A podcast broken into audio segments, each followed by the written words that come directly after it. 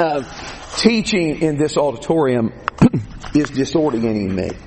And uh, so I'll, I'll blame it on temporary insanity for that. So the first 10 minutes, I hope somebody else has that down because uh, I hope you have that down mentally because you won't get to hear it again. Okay, but let's look at verses 23 through 29. Moses asked to go to the promised land. In verse 23, I also pleaded with the Lord at that time, O Lord, you have begun to show your servant your greatness and your strong hand, for what God is there in heaven or on earth who can do such works and mighty acts as yours? God, who can do the kind of things that you do? I put, I wanted to call attention to the fact on chapter 4 verses 1 through 8 on this um, telestrator thing, I, I put what God and I did not capitalize God.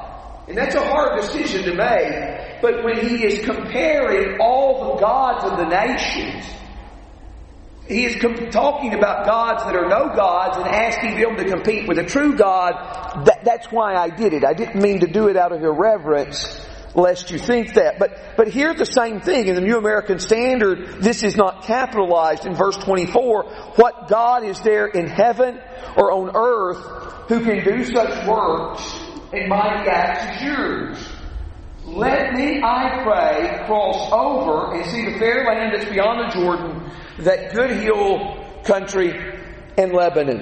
And the Lord was angry with me on your account and would not let listen to me. And he said to me, enough, speak no more of this. So in verse 27, he goes to the top of Pisgah and he views the promised land. Now, I want to make a point here that I will admit as I'm making this point, I don't know what to do with it.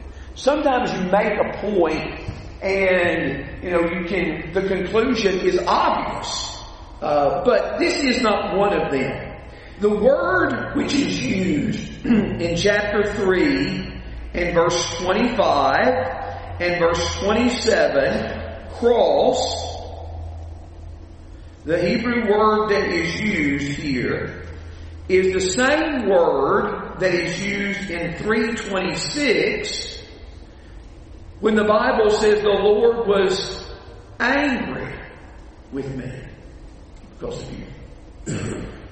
Moses is asking that he cross over into Jordan, but he says the Lord was angry, or you could translate that, I suppose. The Lord was cross at me. Now, what do you do with that? Think about it and tell me. And I will try to make a good point of that someday. But I don't know what the exact conclusion is and uh, just and spend some time thinking about it. This is a song that we sing sometimes. Sweet hour of prayer. Sweet hour of prayer. May I thy consolation share. Till from Mount Pisgah's lofty height. I view my home and take my flight. This robe of flesh I'll drop and rise to seize the everlasting prize and shout while passing through the air. Farewell, farewell, sweet hour of prayer. It's the last verse of that song. The reason it uses Mount Pisgah is because this is where Moses views the promised land. And Moses viewing the promised land is described in this psalm as a picture of us anticipating heaven. And we are viewed as figuratively viewing our home and taking our flight from this mount. I will say that the writers of these hymns had a profound knowledge of the Bible, which is going to be appreciated, we will appreciate those songs more as we know these texts and know what's going on. Now, I wanted to get over that quickly, and so I'm not going to be hurt if there are no questions or ideas there as we try to get to chapter 4. But any thoughts real fast? Any thoughts you have? Yes. Well, you're talking about the word cross. We use that in two different ways as well. Mm-hmm. And so it may be that they use it in Hebrew in two different ways. Yes, and, and I want to look that up, and I did not trace how many times this word is translated angry, because it is usually translated just cross, like get to the other side. But you're right, we do that in English as well. Tony? Uh, just the next mountain over uh, would be Nebo, where he actually did drop his earthly. Yes, and, and also it's, it is associated with these things right before his death. So Yes, it's not very like, good. It's not like that. That location though is that different though. That this is where you are dropping your earthly realm to go to. Yes, yes, yes. It's also a good example, the, the, the kind of Moses here, of the fact that one can be forgiven, but it doesn't always mean that the consequences will be removed. Yes. And I think even Yeah. today, that's something that we have to realize and remember. You know, people will, will want to accuse God because consequences are still there. But, you know, sin has its consequences, Yes. even though God has the ability to forgive. Yeah. That exactly right, and um, you're exactly right. And we do see illustrations of that here. We see illustrations of it in the life of David, and all through all through the Bible. So, Sarah. Um, in verse 24, O Lord God, you have begun to show your servant your greatness and your strong hand. And um, part of me is going, wait, you're just now figuring out that there's, you know, you've been hanging out with God for quite a while and seeing some magnificent, and you're saying you've just begun? Or is it more, I now realize this is just the smallest taste of what it is that I, th- I think it's the latter. I, I think the emphasis is on the fact that there is so much to see of God's greatness and glory that we only see the smallest of glimpses. And that's the point, I think, in Exodus 33 of God putting Moses in the rock and covering him with his hand. And you will see my backward parts, but you'll not see my face, for no man can see my face and live. In all his glory, in all his power, we cannot see God. We catch only a little of the glimpses that can be seen. So, so yes, uh, Anne Marie and So, in verse 26, Moses not Uh, yeah, that, that is a that is a question. As Moses three times refers to the fact the Lord is angry with me, and he says it he says it pretty much this way each time. In one thirty seven, the Lord was angry with me also on your account. He says it this way in three twenty six, and then in chapter four, verse twenty one, the Lord was angry with me on your account. So each time he attributes to the people. I, I, really don't think he's not taking personal responsibility, and, and I'm saying that not just based on those comments, but the whole career of Moses and seeing all that we, we see and know of him. I think he is showing the people that you know that you that you do bear blame in this as well, and and certainly they did. I will tell you what, if I been Moses, I would have started a new congregation. You know, I would have, you know, we would have taken a group, we would have started, and, but, but that is not what he gets to do, you know, because it is a, uh, but I, I understand the question, but, but I don't think in light of all we see of him that that is the case. Yeah. I think this is a good also segue into the next few chapters of, of talking about commands and make sure that you're you got yourself right with God. Of he's right before this is talking about them inheriting the land, and they can sound great and all, but even Moses is saying, even I am not allowed to enter this land because Yeah. of some disobedience. And so therefore, don't get it twisted with God. Just because He's given you an inheritance now, you need to be careful. And the, the very next chapter, or instead of a chapter break, the very next section is about them making sure that they, they they know who God is and that they obey Him. That last section that I mentioned in 421 and 22 makes the point you're making, Tom. It makes the point that you know, Moses, the reason Moses is referring to his circumstance and his situation is a warning to them. Because, you know, be careful um, Pay attention to this next part. Yeah. Don't just remember that, oh, we got some inheritance. Oh, yeah, that next part, we don't remember that. That's right. They've got to they've got to listen to what the Lord is saying. I, I love Deuteronomy four, and I know whatever we do, and I, and I hope we can um, do well. But but I but I know we can't do it justice completely. But he begins by saying, "Now Israel, listen."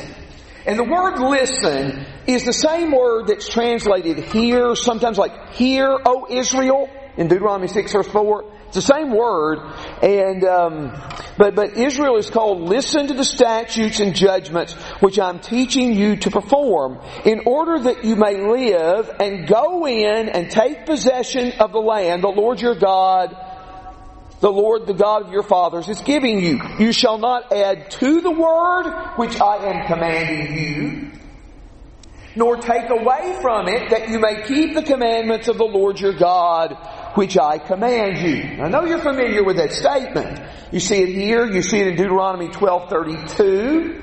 You see it, of course, a similar idea in Revelation 22, 19, and 20. It is interesting, as we pointed out a few weeks ago when we started Deuteronomy, that their ancient Near Eastern covenants often had the same qualities that this covenant with Israel had. Those covenants too often had provisions like this. Don't add to the words of this covenant. Don't take from the words of this covenant. And this is exactly what's happening here. Don't add to it. Don't take from it. Listen to what I've said. In verse 3, your eyes have seen what the Lord has done in the case of Baal Peor. For all the men who follow Baal Peor, the Lord your God has destroyed them from among you. Baal Peor, what is it for you Numbers people? You were Numbers last quarter. Balaam. Balaam, was behind all of that. Numbers 25, Midianite, Moabite women committing adultery with the Israelite men, and they were, the Israelite men were bowing down to their gods. And the text tells us those who committed this deed, they have been destroyed from among you. Remember, Numbers 25 tells us 24,000 died in that particular process.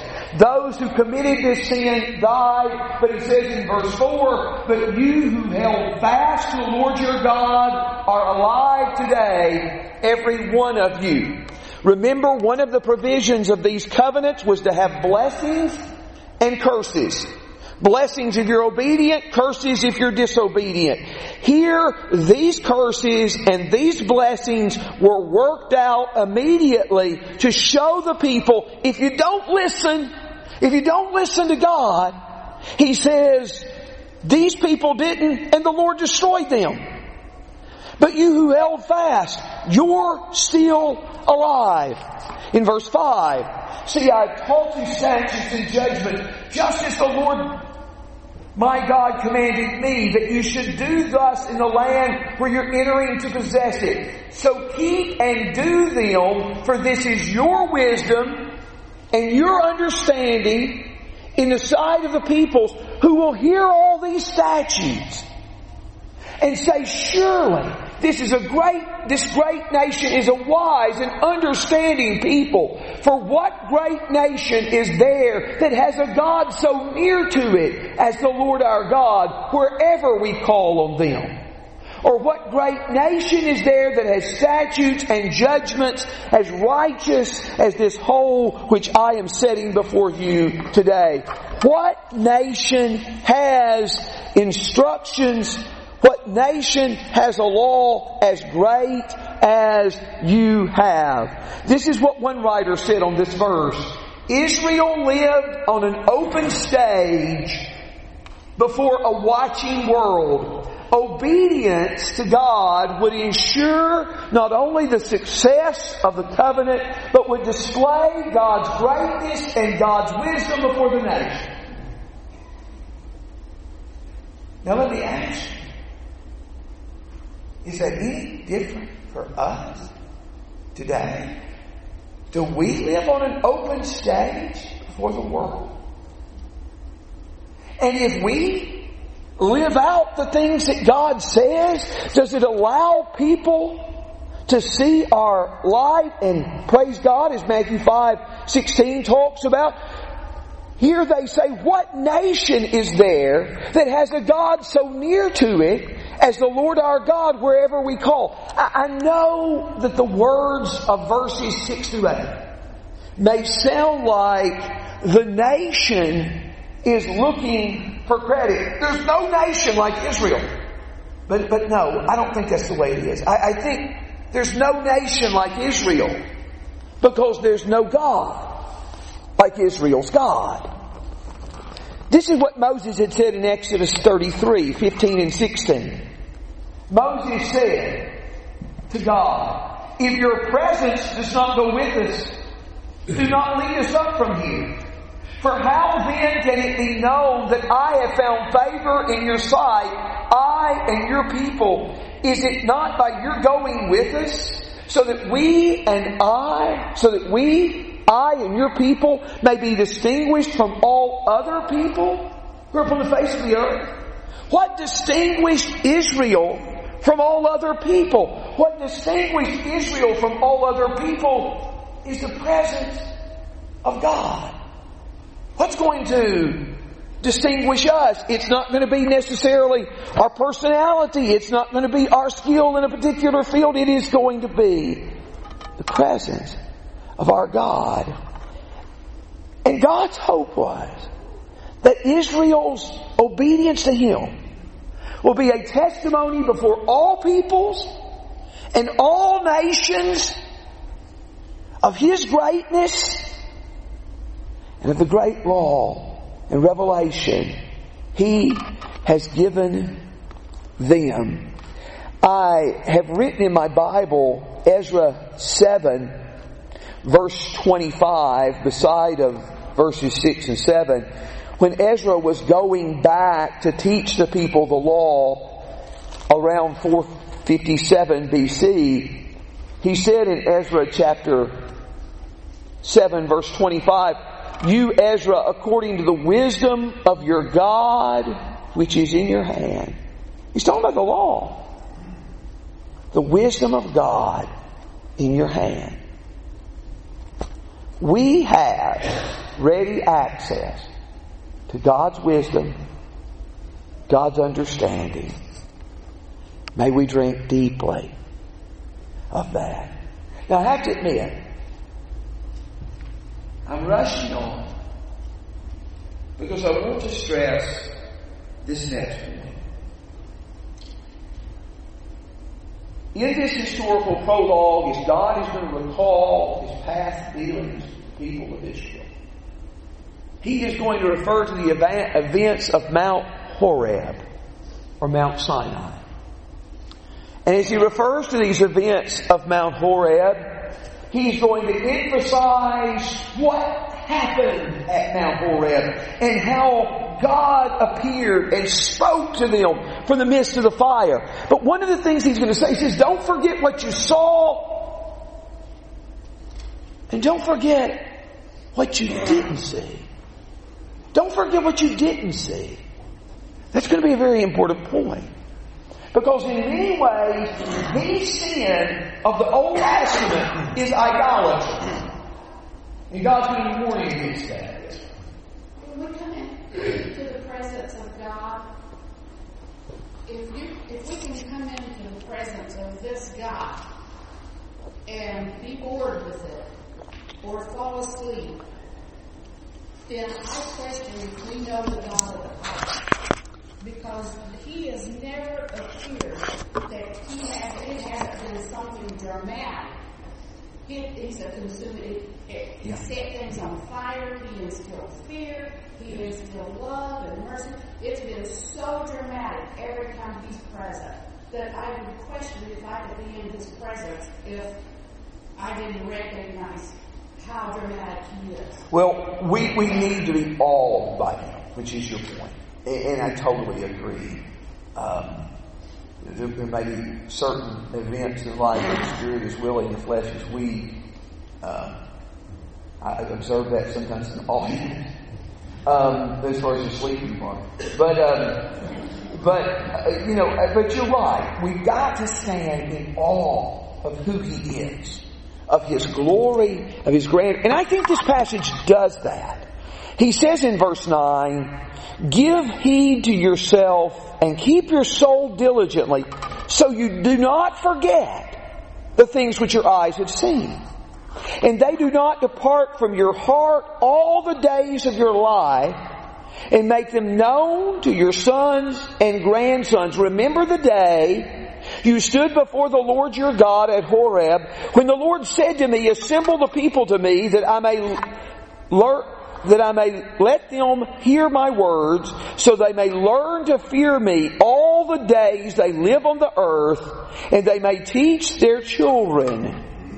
You came near and stood at the foot of the mountain, and the mountain burned with fire to the very heart of the heavens. Darkness, cloud, and thick gloom. Then the Lord spoke to you from the midst of the fire. You heard the sound of words, but you saw no form, only a voice. Okay. Look at verse 10. Verse 10, there are a couple of reasons for God's awesome appearance on Mount Sinai. It's, it's discussed in Exodus 19 and 20. It's discussed a little bit here. That expression used in verse 11, darkness, cloud, thick gloom, it's not used in Exodus 18 or 19 and 20, but it is used here. But anyway, Exodus, uh, Deuteronomy 4.10, God said He assembled the people, He spoke to them that they may learn to fear me. They learn to fear me. They hear the words of God. They hear the voice of God speaking from the fire. They are awed, as uh, Nana is saying. And when they are awed by Him, then uh, they're learning to fear Him. There's going to be two times in the book, Deuteronomy 17 when the Bible's talking about the kings, and Deuteronomy 31 when the Bible talks about reading the law to all the people, that there's a connection between reading the words of God and fearing God. Do you want to fear God? Do you want to stand in awe of Him? Read the book.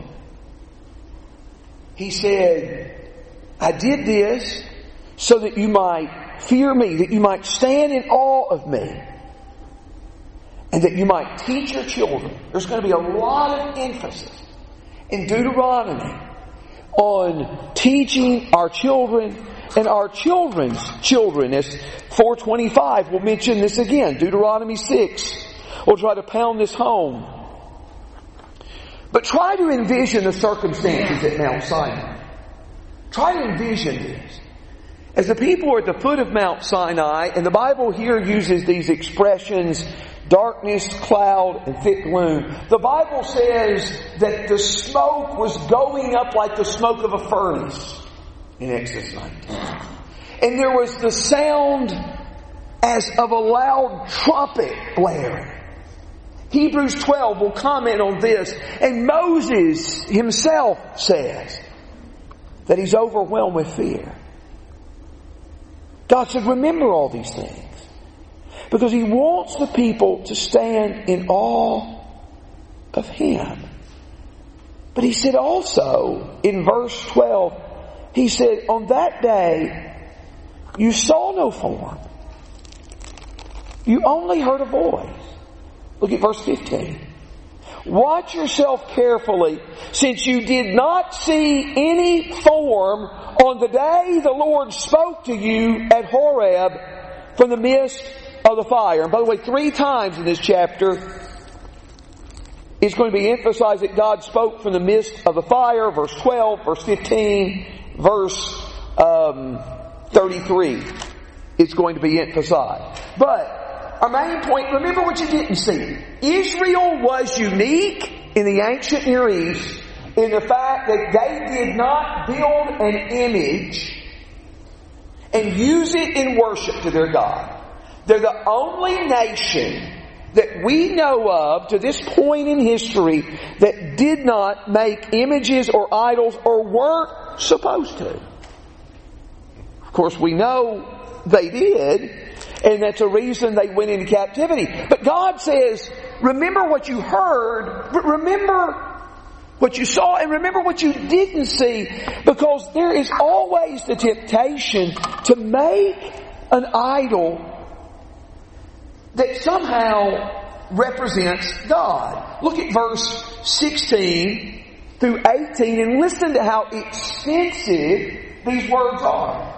Do not act corruptly and make a graven image for yourself in the form of any figure the likeness of male or female, the likeness of any animal that is on the earth, the likeness of any winged bird that flies in the sky, the likeness of anything that creeps on the ground, and the likeness of any fish that is in the water below the earth. He, he's saying don't make an idol of anything because no idol can adequately represent God in all His amazing glory. When Israel comes out of the land of Egypt, they say to Moses, as for this Moses who led us out of Egypt, we don't know what's happened to him. Make us a God who goes before him. Aaron takes their gold, fashions it into a calf. He says, this is your God, O Israel. Now, probably that was more a violation of the second commandment than the first one. Because he says, tomorrow will a feast to the Lord, and he uses the word for Lord Yahweh, uh, the Lord in all capitals in your English translation. Now, uh, in that passage, he's probably violating the second commandment. The problem with idols is when you make an idol, it is going to limit your concept of God. And the Bible is, is very careful in telling this people who lived in this idolatrous nation uh, lived, lived among the midst of idolatrous nations, excuse me, that they are not to have any image, any idol. They're not to worship anything except the Lord. And it is in this context that God emphasizes that He is a consuming fire and He is a jealous God. God tolerate no rival for our affection. In verse 19, not only did they not worship any of these images that they are to make, and by the way, if you look closely at verses 14 through, uh, verses 16 through 18, it kind of reverses the order of Genesis 1 the greatest of God's creation is male and female in Genesis 1, and it starts there and it goes backwards to all the things that God made, and they are not to make an image in the likeness of any of these things. And then in verse 19, they are not to make, they're not to worship the heavens, the sun, the moon, and the stars. Again, something that Israel did often. Um, God emphasizes in Genesis 1, He created the sun, moon, and stars.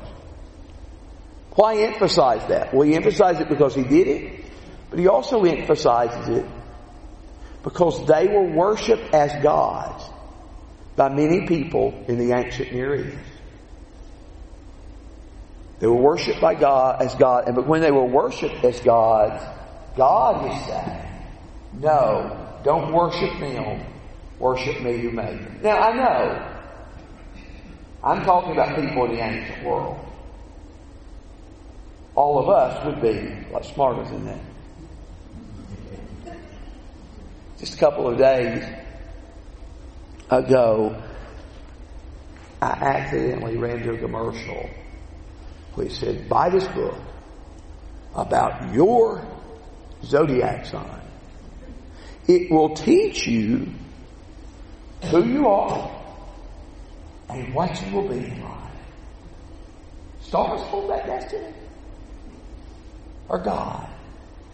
As our culture rejects God, they're going to be open to anything and open to all kinds of things like that that we figure, that we think as olden. Who believes that? Well, unfortunately, some will. What thoughts do you all have, though? Bob? Well, reading all that, and hearing all that, the, the wording that comes to my mind is uh, the world and, and uh, uh, worship the creation Yes. Yes, you are exactly right. Romans 1 uses that language. They worship uh, the creation, the creation, and not the creator. And some of the things they worship, they worshipped in Romans 1.23, the um, uh, flying animals and things like that, which which are also mentioned in this text. Uh, it's just a perspective on, on him bringing out the imagery of, of Torah and, and all the things that they were to see and hear. Only those of between the ages of 60 and 40 at this time would have even been able to have witnessed that. And the rest of them, over two thirds of this congregation at this point, weren't even alive at that point. And so even if you consider uh, maybe kids under five may not really, really have good memory of that, you've got a huge portion of this congregation that never even saw these things. But it should have been so vivid for their parents to have told them. And that's why he has to emphasize this now, not just for that generation to have been told by those 40 to 60, that for them to then also the things that they will see and witness uh, of God conquering this, this people for them. Uh, and that why why it is that a generation later then is no longer faithful. And, and that is why it is so uh, important for us to try to communicate our faith. Because there will be things, there will be events that they will not have seen. I want to tell you what was stunning to me uh, my last year of college. See, that to realize the students I had were not alive on September 11th of 2001. I- it- that is stunning to me. And those events that seem so real to us are forgotten. And that's just, and I just use that as an illustration to how quickly we can forget, like you're stating. Roy, did you have a, a comment? Just saying, to me, the ultimate example of this in our society on the cross. He's not on the cross. He's resurrected in heaven. Yes, yes, he has, he has been victorious over death and the, the trouble with anything like that, it tends to limit, uh, it tends to limit uh, God in some ways and we um, don't want to limit him. And look at all God has done for Israel in verse 20. The Lord has taken you and brought you out of the iron furnace from Egypt. The iron furnace. That is a way to picture the horrible situation in Egypt. You remember in the book of Numbers, the people kept wanting to go back. Why? The Lord delivered you from the iron furnace. He brought you to be a people for His own possession. Now, you may recognize that expression. That expression is going to be used in Deuteronomy several times. It's going to be used in 7 6. It's going to be used in 14.2. It is going to be used in chapter 26. And I can give you these references um, later. But it's also used in Titus 2.14 to talk about our relationship to God presently. We are a people for His own possession. In verse 21, the Lord was angry with me on your account and swore that I would not cross the Jordan and that I would not enter the good land which the Lord your God is giving you as inheritance. For I shall die in this land, I shall not cross the Jordan, but you shall cross and take possession of this good land. This is like Anne and Tony were mentioning earlier, that this is used as a warning to Israel. It can happen to you. But verse 23, watch yourselves that you do not forget the covenant of the Lord your God which he made for you. Make for your and make for yourself a graven image in the form of anything which the Lord your God has commanded you. For the Lord your God is a consuming fire, a jealous God. Now Hebrews 12:29 will quote that phrase, God is a consuming fire. In context, this is a warning to Israel. It is a warning. You cannot make graven images of this God, this God who is greater than we can possibly uh, represent in anything that we make. Uh, we can't make graven images. He is a consuming fire. He's a jealous God. God's jealousy is a proper jealousy because He desires so much the people that He has created. But I want you to look, so, so the fact God's a consuming fire is a warning. But let me ask you this question. Is there any comfort to knowing God as a consuming fire? Any comfort?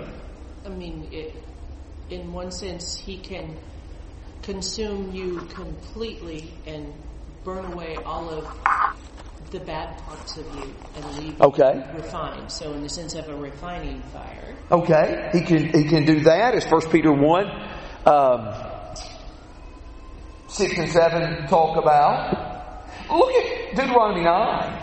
Deuteronomy nine.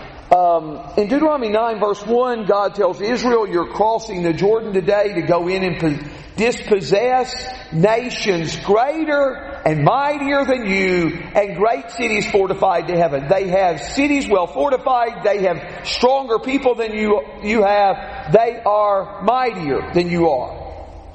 He even highlights the very people they were most afraid of in verse 2, a people great and tall, the sons of the Anakim, whom you know and of whom you have heard it said, who can stand before the sons of Anak? Know therefore today, it is the Lord your God who is crossing over before you as a consuming fire. He will destroy them and will subdue them before you. The first Jericho. That's exactly what happened. Yes, that's right. That's right in Joshua 6. But the point is, it is a warning, so yes, it is used in the Bible to warn us against uh, going into sin, but it is also stated in the Bible as a hopeful statement, as a blessing, as a promise that God is a consuming fire. Therefore, none of your enemies can stand before you. Just like we ask about other things and that we've asked before in classes and sermons. Does the fact that God knows everything, is that terrifying? Or is that assuring? both. Yeah, Sarah. Yes to both. It is terrifying that we can't do anything that escapes His attention. He knows all our sins. He knows all our shortcomings. But it's reassuring. Whether I sin to heaven, you are there. Whether I descend to Sheol, you are there. And Peter says, when Jesus says, Peter, do you love me? He said, Lord, you know all things. You know I love you. It's assuring or it's terrifying, depending on our relationship with Him. And maybe it's both. It's the same way about God as a consuming fire. And I saw, was it Mike? I love the paradox that we see here because in verse 20, right, he delivers them from the iron furnace. Yes. In verse 24, he's a consuming fire. So you get this image of, of both things. You have fire consuming, but yet one is for your demise and one is for your comfort and refuge. Yes. I was looking for somewhere I have in my notes all the verses where the term fire is used in this passage. It's a whole lot. So just keep your eye open. But you're right. The, the contrast between verse 20 and verse 24. It's Bob? You know.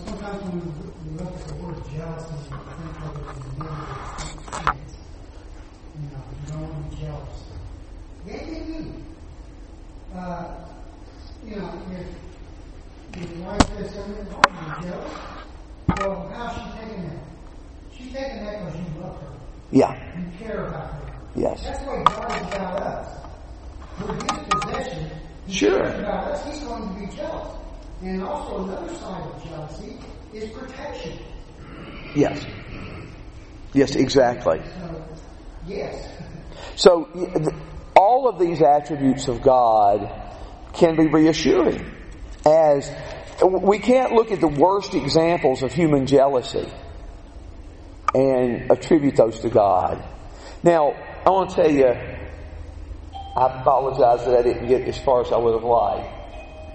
Okay, the same context that says, the same context that makes this statement that God is a consuming fire in 424 tells us in verse 31 that God is compassionate. Same context. Same holy God is both a consuming fire and He's compassionate. As we close, one thing to think about, we have compared Israel's covenant with ancient Near Eastern covenant. But I want to say this. If you rebelled against one of these great kings who entered a covenant with you in the ancient Near East, don't expect any mercy. God says, even when you have sinned and you've broken the covenant, and I have brought about the greatest curses of the covenant, I'm compassionate. I'll receive you back if you will return to me with all your heart and all your soul. That is amazing grace. Lord willing, we'll pick up Wednesday. Uh, God bless. God, somebody.